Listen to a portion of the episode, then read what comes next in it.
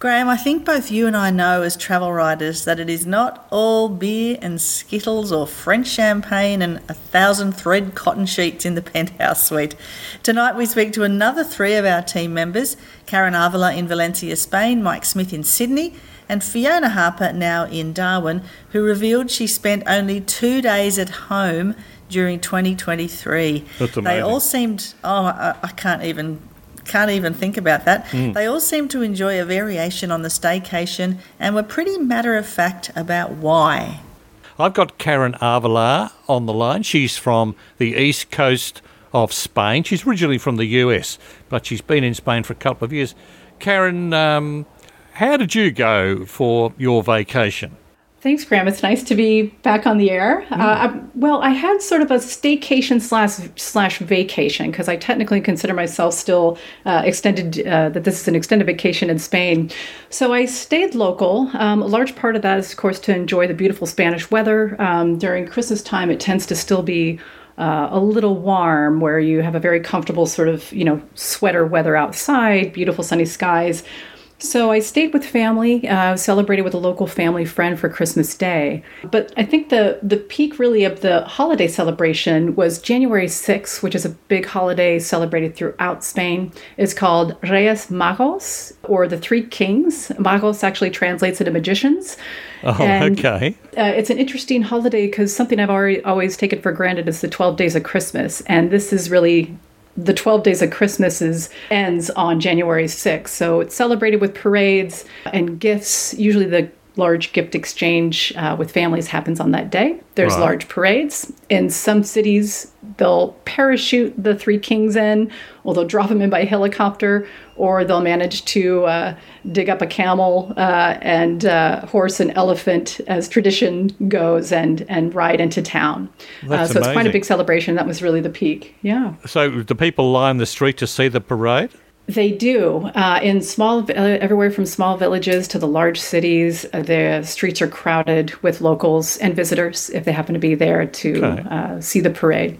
So, you had someone else staying with you. Did you show them around? So we actually stayed and to the uh, went to the local seaside town uh, called Moraira, uh, which is on Costa Blanca. Yeah. And so this is a smaller town, so it was a smaller celebration. Fortunately, no helicopter or uh, parachuting in at the Kings, but the Kings walked in across the beach behind this Oh. very uh, in front of this very dramatic sunset, and so we we went to celebrate locally. Right. And is there a special food that's eaten uh, in uh, Spain at this time, the Three Kings holiday?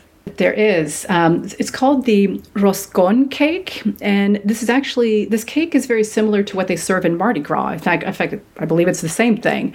It's a round cake, regular cake mix, you know, flour, butter, eggs type thing, but it's uh, usually filled with cream, and then there's a cover uh, or a top layer made up of candied fruit, and they'll put a small plastic king and a bean inside the cake.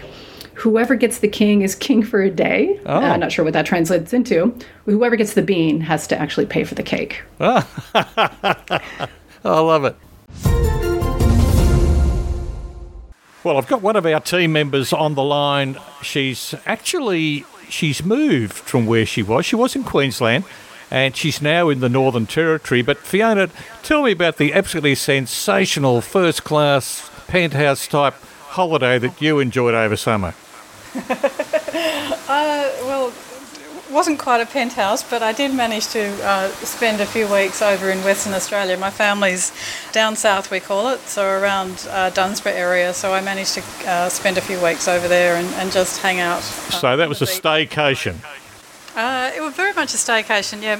Staying with my parents um, and my sister uh, in various houses. So yeah, it was nice to just kind of have a traditional family Christmas holiday. I, but I guess in your case, it must have been nice just to be in a, one place and stay there for a little while because you've been everywhere, man. Oh, absolutely. Yeah, it's been a crazy year where I spent actually two days at home last year. So to Wow.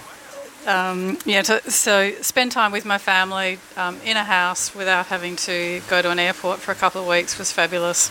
Yeah, well, I know you did some terrific stories, and hopefully we'll be able to talk to you about some of those that we haven't already spoken about. But um, so you, you're happy to dis- to dispel the myth that um, a travel writer's life is always 24 7 first class. Definitely. It's, it's rarely first class. Um, it's always 24 7, though, I've got to uh, confess. Deadlines don't stop for, for Christmas, but at least over the summer period, uh, deadlines do slow down. So, yeah, it was nice to, um, yeah, just slow down myself. Absolutely. Well, that's great, Fiona. Thank you for thanks you for sharing a little bit of, of your extravagant life with us. Yeah, my pleasure, Graeme. Mike Smith on the line. Mike's a veteran travel writer based in Sydney, but he's been a travel writer and editor. And uh, I just want Mike to tell the listeners how you had this most sensational vacation. You were five star everywhere, penthouse this, French champagne that, uh, unlimited ice cream, all the stuff that we, we absolutely enjoy. Is that right?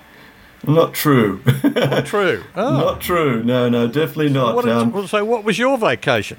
It was a it was a stay at home basically, and uh, do these little trips outside of Sydney. Um, having two young grandchildren, we tended to go to the beach quite often. Um, catching the ferry to Manly and having fish and chips on the beach there. Even jumping in the car and driving down to Wollongong and spending a bit of time on uh, on Bulli Beach, which is just outside of Thirroul, and uh, had a great time there, getting the sand in the toes and um, having ice cream, but not endless supply of ice cream. okay. and um, it just rekindled the days when I was young. And um, when I was young, we spent a lot of time at the uh, at the beach, camping out, and uh, Simple and- and pleasures. simple pleasures, simple Yeah. pleasures.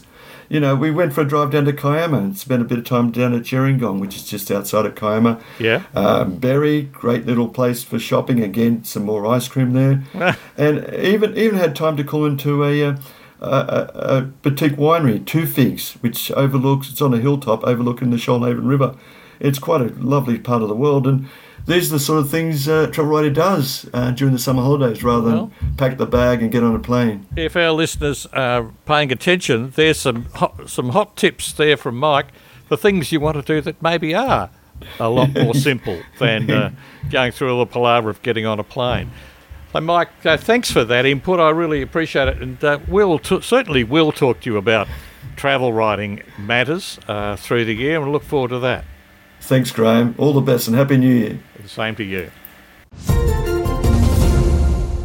That, it seems, is the true life of a travel writer.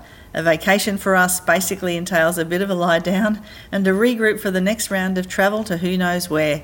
Team members Fiona Harper, Karen Avila, and Mike Smith there talking about their vacations.